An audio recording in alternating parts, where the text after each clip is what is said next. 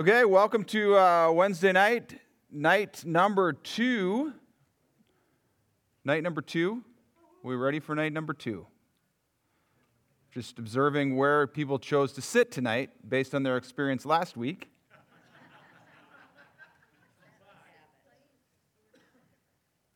Great expectations and great anticipation about what's going to happen tonight uh, abounds with the group. So uh, glad you're all here with us. I left last Wednesday um, energized, invigorated, and eager for this uh, journey to continue together. So we will open in prayer and then uh, talk about some things. Talk about some things. Uh, Father God, we come this evening to you. We come before you and we come into your presence asking for your spirit to be with us as we seek to hear from you through your word, through the Gospel of Matthew, and as we um, prepare ourselves to receive your word.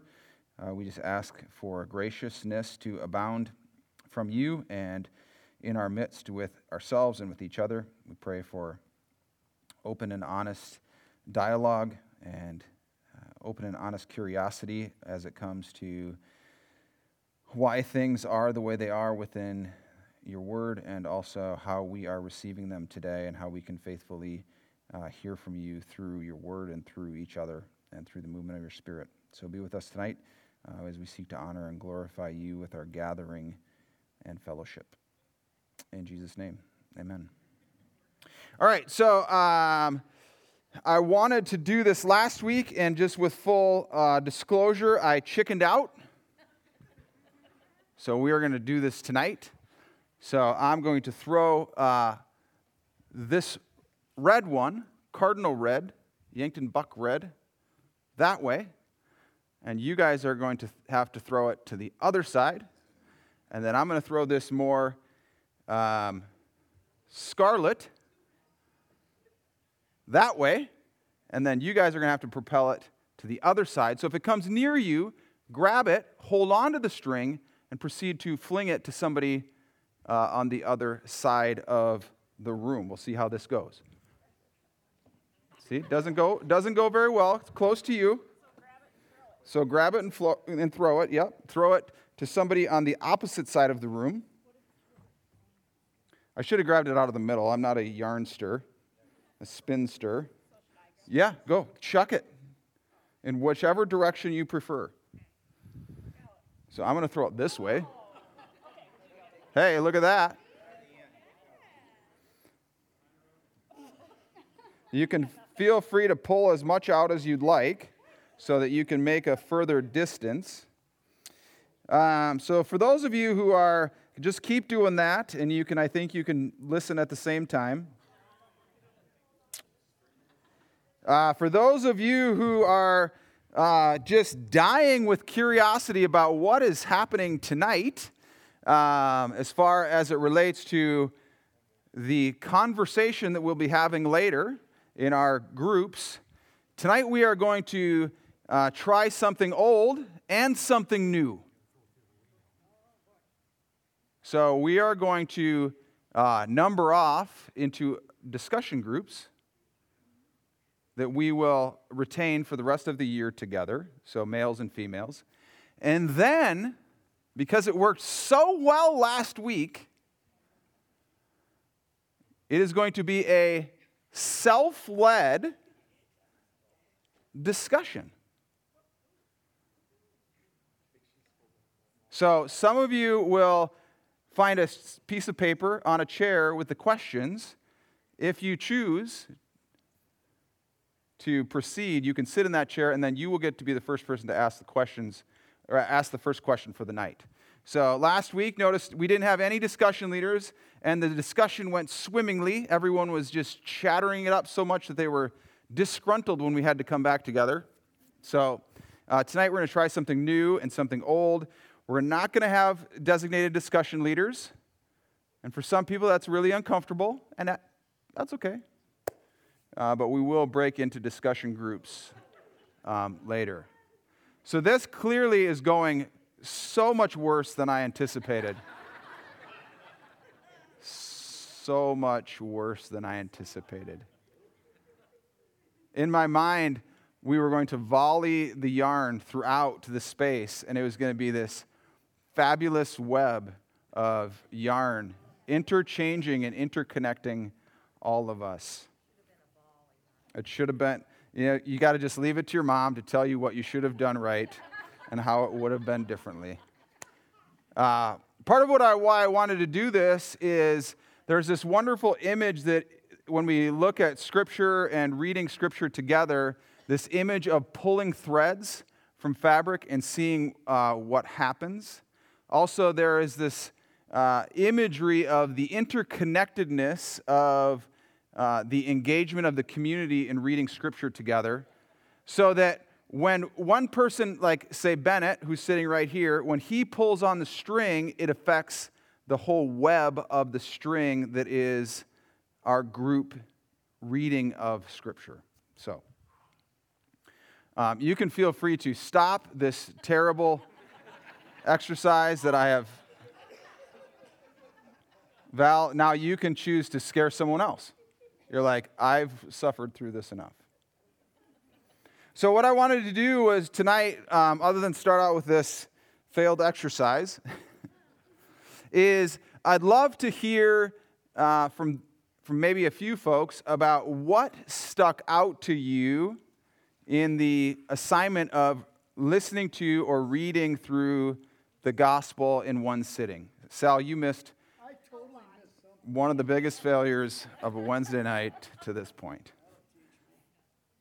So, some things that stuck out to you in either the listening to or the reading of the Gospel of Matthew uh, in this last week. Oh, snarkiness of Jesus. Do you have an example?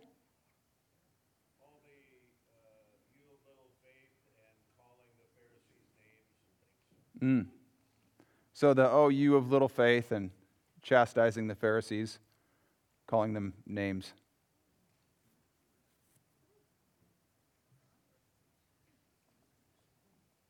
Phil's the only one that did the assignment?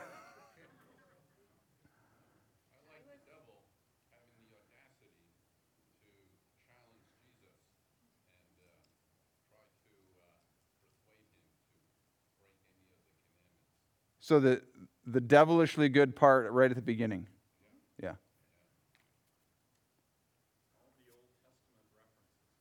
Okay. All the Old Testament stuff? Jesus talked a lot. Yes, he does. Other observations? Yes.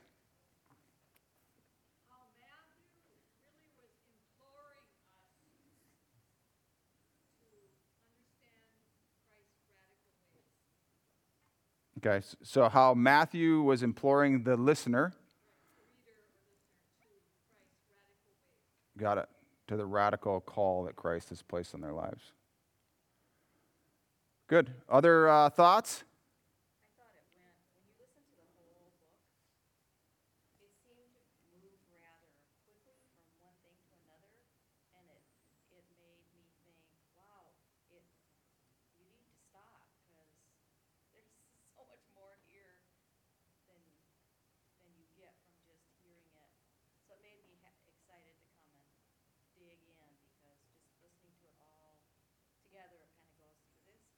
The pacing was too fast. Gil?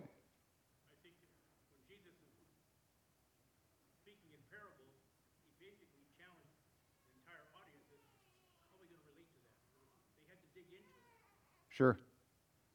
It wasn't just here's the answer. Huh. Fascinating technique.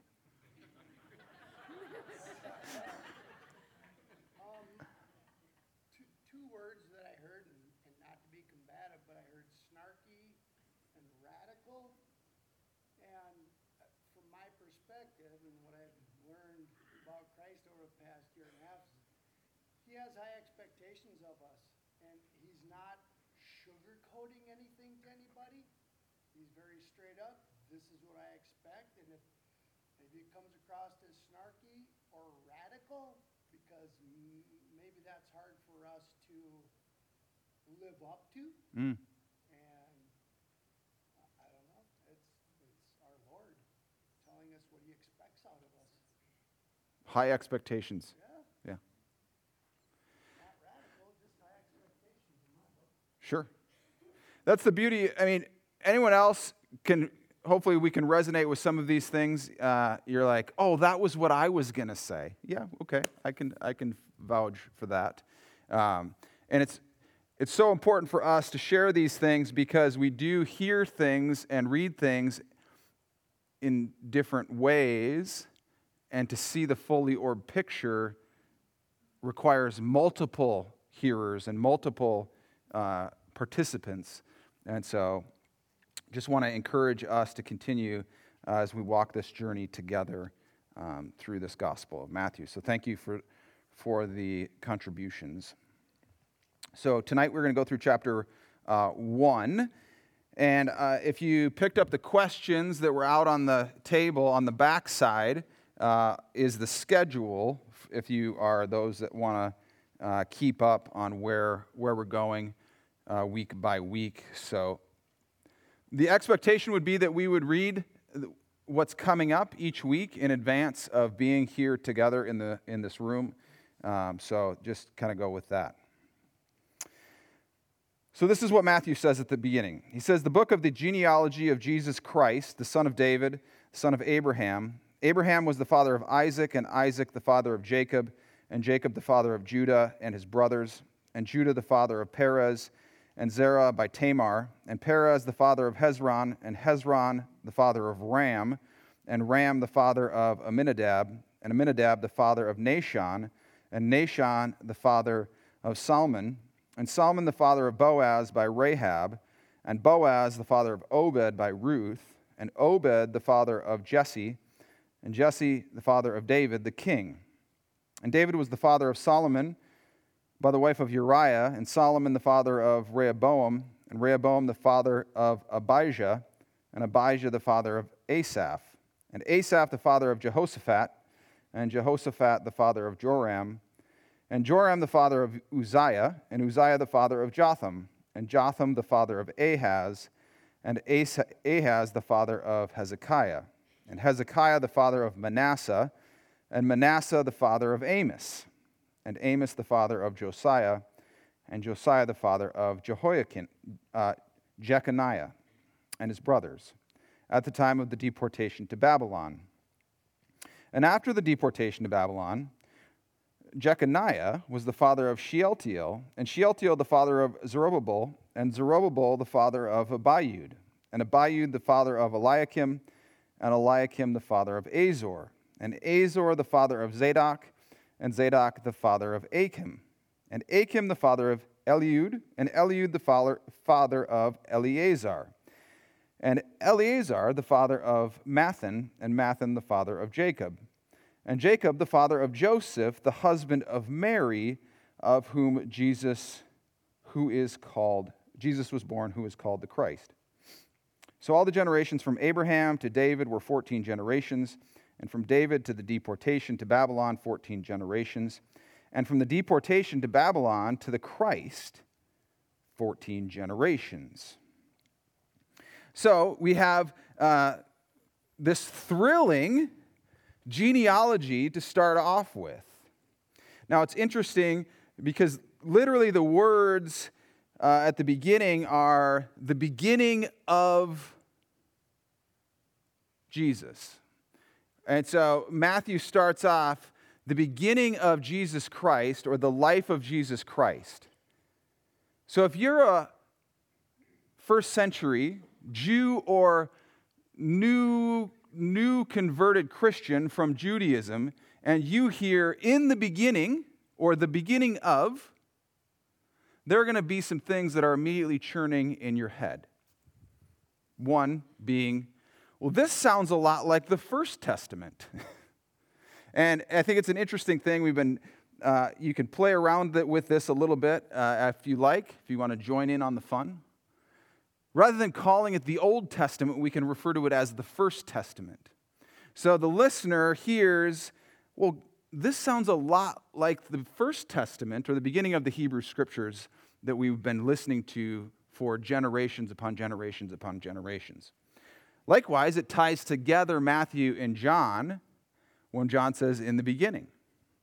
So we have this interesting beginning of this uh, story about Jesus Christ.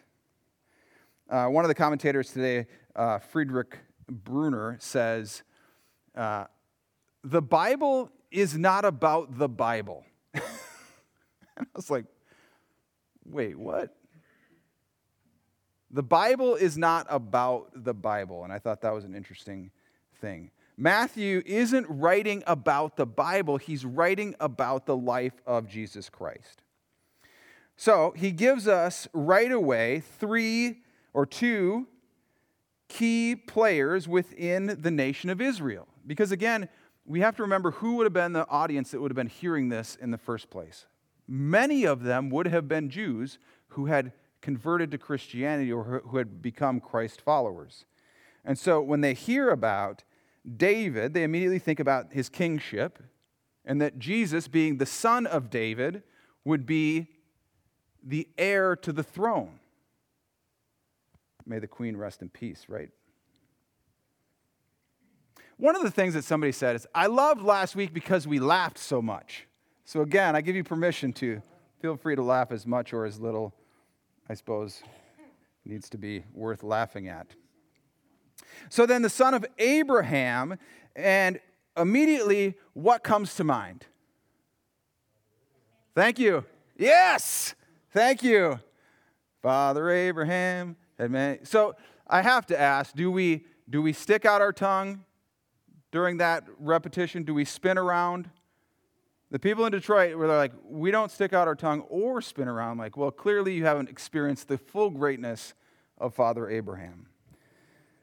One of the interesting things about the inclusion of Abraham is that Abraham, when he was born and God creates this covenant with him, he wasn't initially a Jew. And oftentimes we think of Abraham as a Jew because he becomes the father uh, of Judaism, but he is not initially a Jew uh, when God makes his covenant with him. So as we go, we get this list of fathers of which is an interesting way to do the, um, to do the genealogy. And we get um, what Amy Bird refers to as uh, gynocentric interruptions. If you were sleeping, you're no longer sleeping. It's the introduction of women into a story that is predominated or predominantly male. Within an ancient Near Eastern genealogy, you would not include a female within the story and certainly, if you're going to create a genealogy about, say, the Messiah, you probably wouldn't include uh, the individuals that, that Matthew uh, includes at first blush. So, the first female that he introduces is Tamar. And for those of us who know the story of Tamar, um, well, she has a bit of, uh, as Morris says, morally dubious reputation. so Tamar uh, is known to sleep with her father in law under the cover of what he deemed was a prostitute. And if that wasn't scandalous enough, the next uh, person that we get within the lineage of Jesus, the next uh, female that we get is Rahab, who we know was a prostitute. She harbors uh, the Israelite spies, right, with the whole red cord thing. Uh, again, Rahab is not a Jew. And then, I mean, who wasn't excited when they read Obed and they're like, oh, I know who that guy is from last year studying Ruth? And again, what was the big signature about Ruth? Yeah, how dare, how dare Ruth the Moabite be included within the nation of Israel? And now here she is within the genealogy of the Savior. And then the next female that's included, she isn't included by name, and many uh, surmise that Matthew wants to point out that she wasn't David's wife to begin with. she was the wife of somebody else who was faithful, and David chose to take her for his own wife after killing her husband, and she gives birth to uh, their son. Bathsheba is the name. And then we skip down and we go to uh, Mary being the last female who is included within this genealogy. Now, as we have talked, there is an interesting thing that we always want to keep in front of our minds. We have to ask ourselves, what is Matthew trying to do without, throughout the story of his gospel? What is Matthew trying to communicate to us through uh, what we would deem as the narrative arc of his story? And then, as we come to a particular instance, and when we are trying to understand that instance, if that instance or event fits within the overall narrative arc that we are trying to work through, then that's probably a quality interpretation of that incident, that teaching, that event. If it doesn't fit within the narrative arc, we either have to retrace and recreate what we think Matthew is trying to do throughout the entire gospel, or we have to reinterpret what this event is.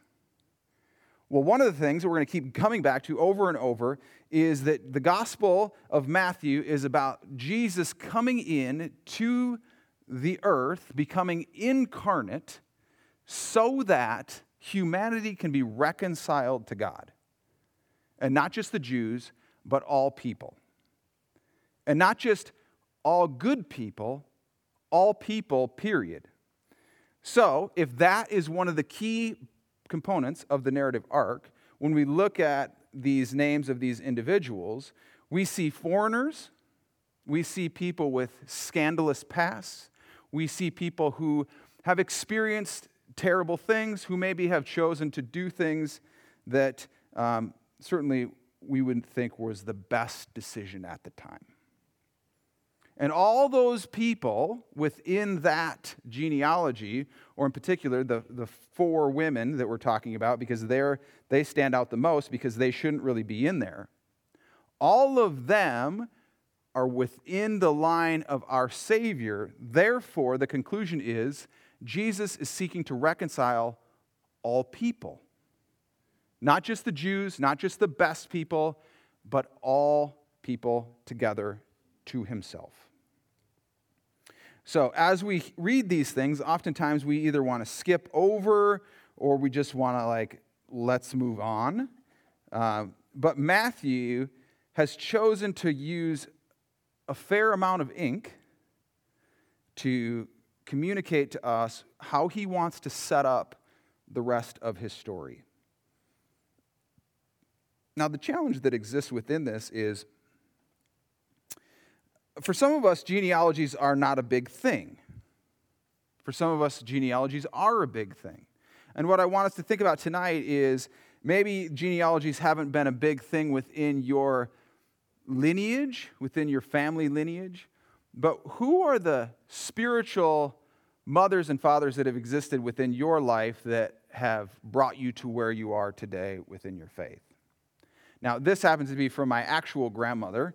Uh, but my aunt put this together, and it's all about my grandma's faith and engagement with church. And so I look back at this, and I'm reminded that my faith stands on the shoulders of my grandmother's faith, and certainly um, my mother's faith, and my other family members who've gone before me who have set the stage for my faith to be here. Um, I don't remember if any of you can think back to when we did food and faith. It was in the old room. Uh, we read this book by uh, Diana Butler Bass, and she has uh, this really interesting quote. She says, uh, Ancestry is more than pedigree, it is a handing down of patterns of faith, doubt, joy, and despair.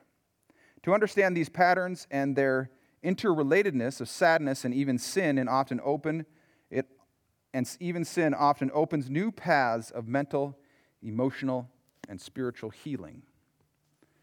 So even if we aren't going to go out and do 23andMe, there's an interesting thing to be done within our spiritual genealogy to understand where we are at um, today. So Matthew gives us this rendition, and he says, So all the generations from Abraham to David were 14 generations, and from David to the de- deportation to Babylon, 14 generations, and from the deportation to Babylon to the Christ, 14 generations. Well, that's not actually true. because we know that he takes great liberty within his right as the creator of the Gospel of Matthew. He is giving us a nice package of 14s 14, 14, 14, 14s. Thank you. Appreciate it. But if you count the second or the third set of 14s, it's not actually 14, it's only 13. So was Matthew um, not a good counter, except we know he was a tax collector? Or is he trying to do something that we miss because we are so caught up in either not reading well? like, oh, yeah, it's genealogy. Okay, yeah, we'll just take your word for it. Or is he trying to communicate something much differently than the literal 14ness that exists within these different generations? Which causes us to ask the question what do we do when we encounter what we perceive as an error within Scripture? So when we come across a piece of Scripture like this, and you know, for for any of you, maybe one of us that counted, like, okay, this isn't right. So, is what is Matthew communicating wrong, or again, are we missing it? When we come to what is perceived as an error in Scripture, maybe it's not an error, maybe it's an intentional thing to get our attention so that we can ask deeper questions about what is God trying to communicate to us through his word. A lot of us don't really like that.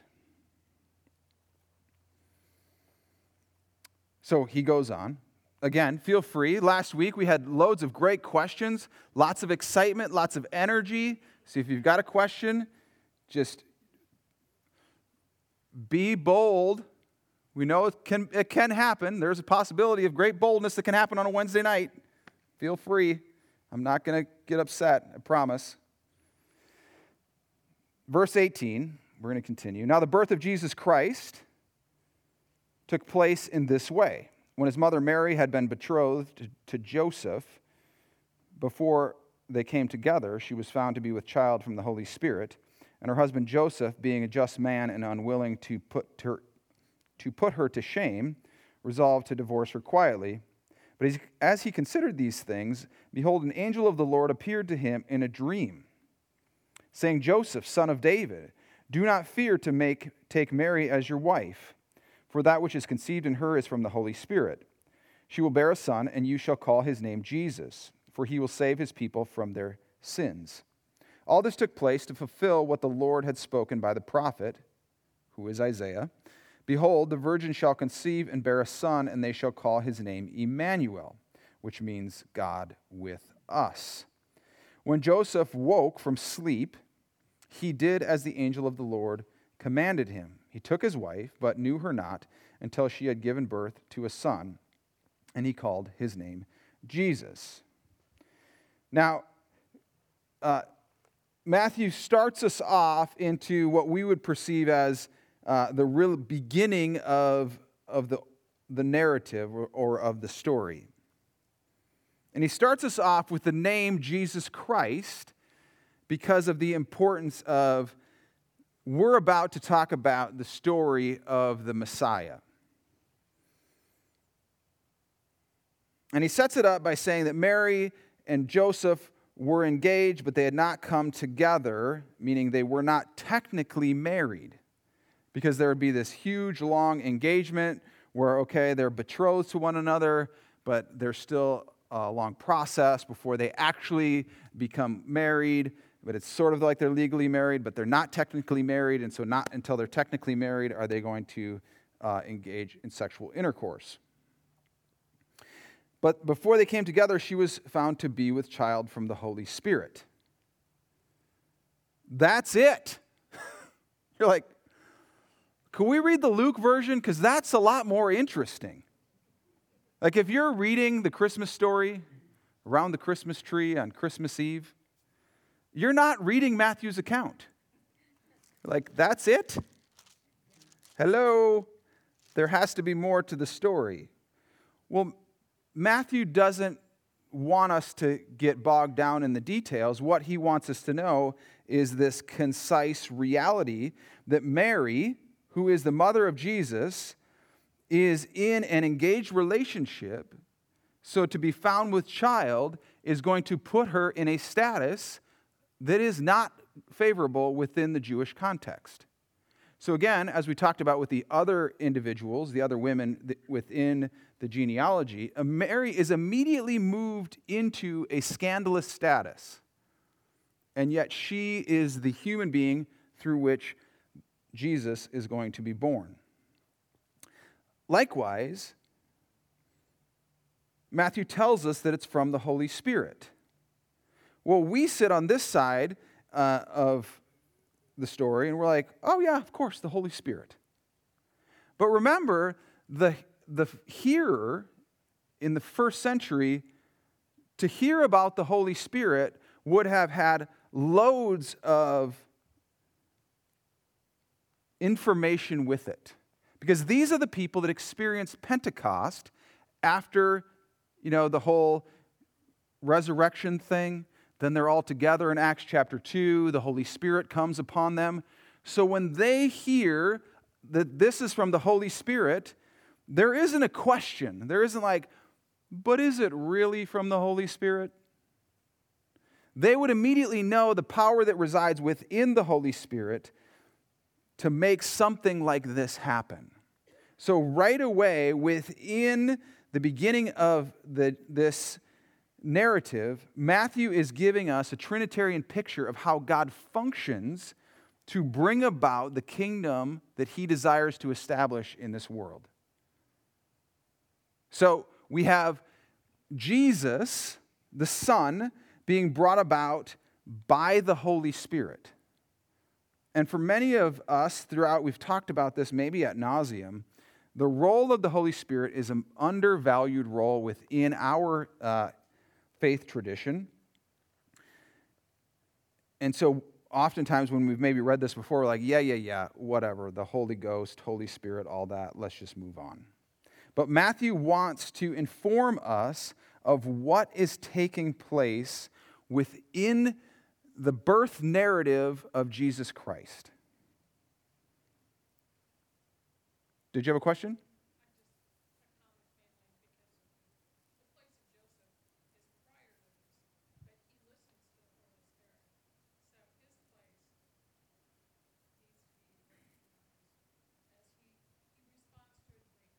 Yeah, so Joseph, we're going to get there. I appreciate you're like, let's not overly focus on Mary. Let's focus on Joseph, and we will. We'll talk about that in a second. So we have Mary experiencing this through the Holy Spirit. But that's all we get about her. We get this one verse that Mary, who is engaged to Joseph, is uh, pregnant with Jesus because of the Holy Spirit. We don't get the whole Magnificat. We don't get all of the interesting things that we get in the other Gospels about Mary's response. We simply get the facts that she is pregnant and it's because of the Holy Spirit. And then Matthew tells us about Joseph. He decide, he being a just man and willing and unwilling to put her to shame, resolved to divorce her quietly. So he wants to take care of the situation and just let things go easily. Notice, okay, if you remember from reading or listening, divorce is something that comes back up later in the text, and Jesus is asked about divorce and the whole certificate of divorce and all that. So Matthew introduces this concept of divorce right out of the gate, and then Jesus addresses it much later. We can often miss that. So, Joseph is ready to, to go about his business and divorce Mary. Uh, but as he considered these things, behold, an angel of the Lord appeared to him in a dream, saying, Joseph, son of David, do not fear to take Mary as your wife, for which is conceived in her is from the Holy Spirit. Again, another reference to the Holy Spirit right out of the gate. She will bear a son, and you shall call his name Jesus, for he will save his people. That's what Jesus means. God saves his people from their sins. All this took place to fulfill what the Lord had spoken to the prophet. Behold, the virgin will conceive and bear a son, and they shall call his name Emmanuel which means God with us. When Joseph woke from sleep, he did as the angel of the Lord commanded him. He took his wife, but knew her not until she had given birth to a son, and he called him his name Jesus.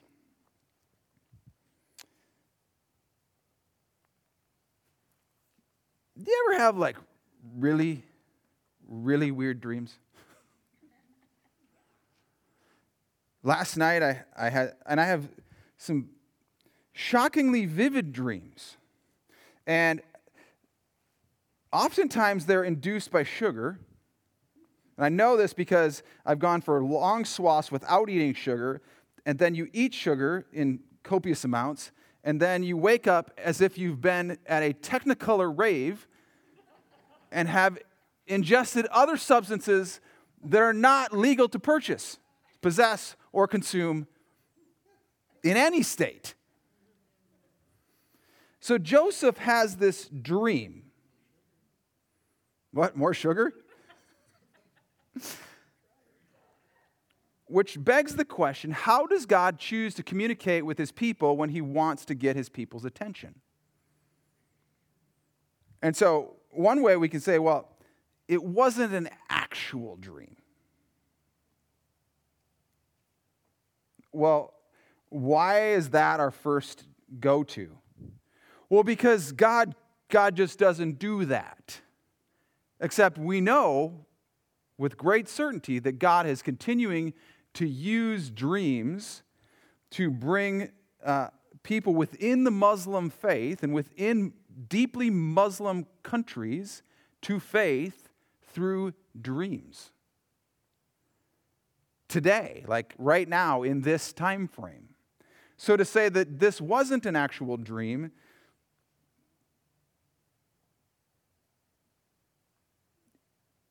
Why not? If God is communicating to people today through sleeping dreams, I'm making the distinction here, through dreams that are, occur in our minds, in our lives at night, why he does that today, why would he not have done this back then to Joseph? And oftentimes, our response to that question reveals some, some deep theological challenges that we have with miracles, with dreams, with how uh, the voice of God has been interpreted in our own lives throughout our history. So I acknowledge that. But it asks us the question how does God choose to communicate with us today? And when God does choose to communicate with us in a particular way, how do we then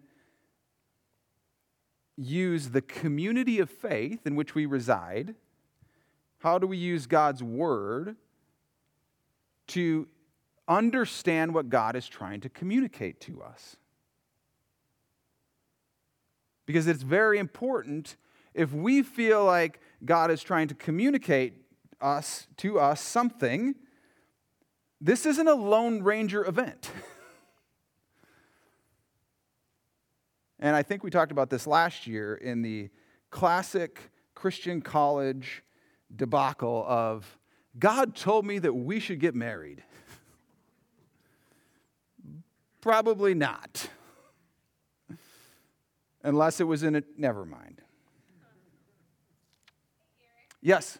Was there anything, hang with me here on this, was there anything in Joseph's past that we know of that would have made him more susceptible to listening to this dream? Like, I think of myself, and I have this whole book here that I've read and heard, and I have things in my own life now, like so much more history and proof, so to speak, to back up the Holy Spirit speaking to me, and I still have moments where I'm like, well, was that, or am I just dreaming this, or is this what I want, or God, you know, where you start questioning, where for Joseph, it's just wake up and go, hey, by the way, talked to the Holy Spirit last night, gonna have a baby, it's gonna be fine, and that it's okay, like, there was no, it was just done, like, was there anything in his, in his history or anything else at the time that would have made it so easy for him to just go, I'm in?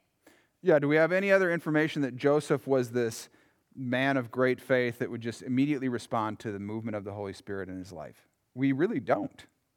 Other than the fact that Matthew wants us to know that he, Joseph, resides within the lineage of David. So he's got some serious pedigree within his own family of uh, faith.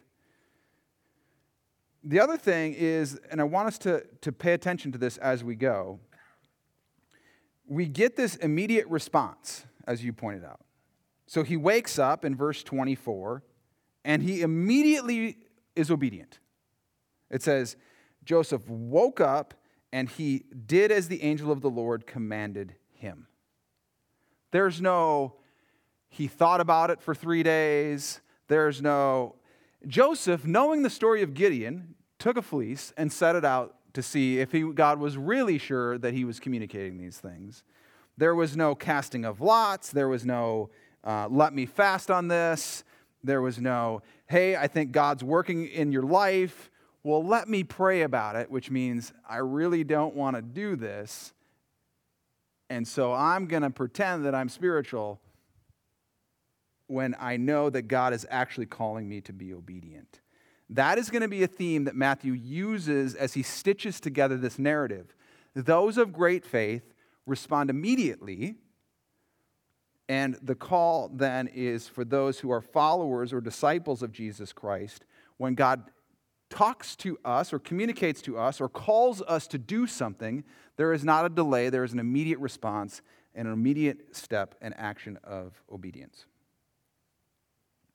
And within that, Matthew takes and he, knowing, okay, Matthew, knowing the Old Testament, knowing the story of Isaiah, he takes and he says, I think that what Isaiah was saying way back in his time fits within this narrative perfectly. And so he gives us this Isaiah quote about the fulfillment of what God is doing through these prophecies.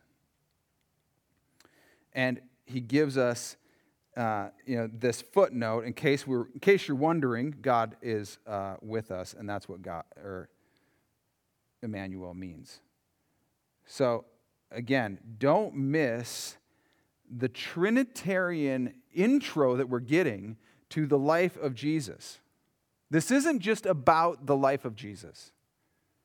This is about God working on earth to bring about his kingdom through his son and his spirit. And so that we can overlook that. I want to keep pushing us to the forefront of seeing how God is doing that to bring about his kingdom. And what is his king, kingdom going to look like? Well, he's already painted this interesting picture about these people and these who are happen to be women who society would reject, Matthew chooses to elevate. And Craig Blomberg uh, says this in his commentary as one of these themes of Matthew. He says, uh, So it is not merely, it is not enough merely to minister to the oppressed. We must find ways of exalting them and affirming their immense value in God's eyes. So, Blomberg's take on this genealogy is that Matthew doesn't just acknowledge the oppressed, he takes the oppressed and he elevates them. And that's going to be something that Jesus chooses to do throughout his life, and as we'll see uh, throughout the rest of this gospel. Okay? Uh, any other questions? Yes. Is it that Joseph and the disciples acted immediately, or was their inner contemplation not important? Is it that they acted immediately or that their, their processing was not important? The important thing is God said to do it. I don't care what they mulled over. So, uh, that is a great question. Anyone else feeling that question in, as we've been talking about this? Jesus gives us a parable that sheds light on this question.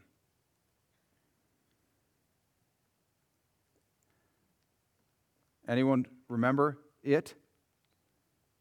Excuse me? Yes.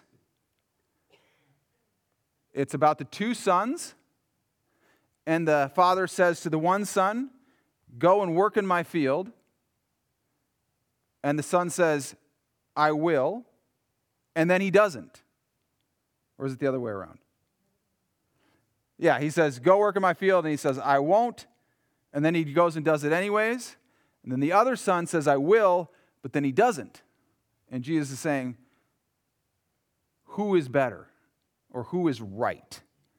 So, talking about, is it about the contemplation and the um, willingness, or is it the actual activity?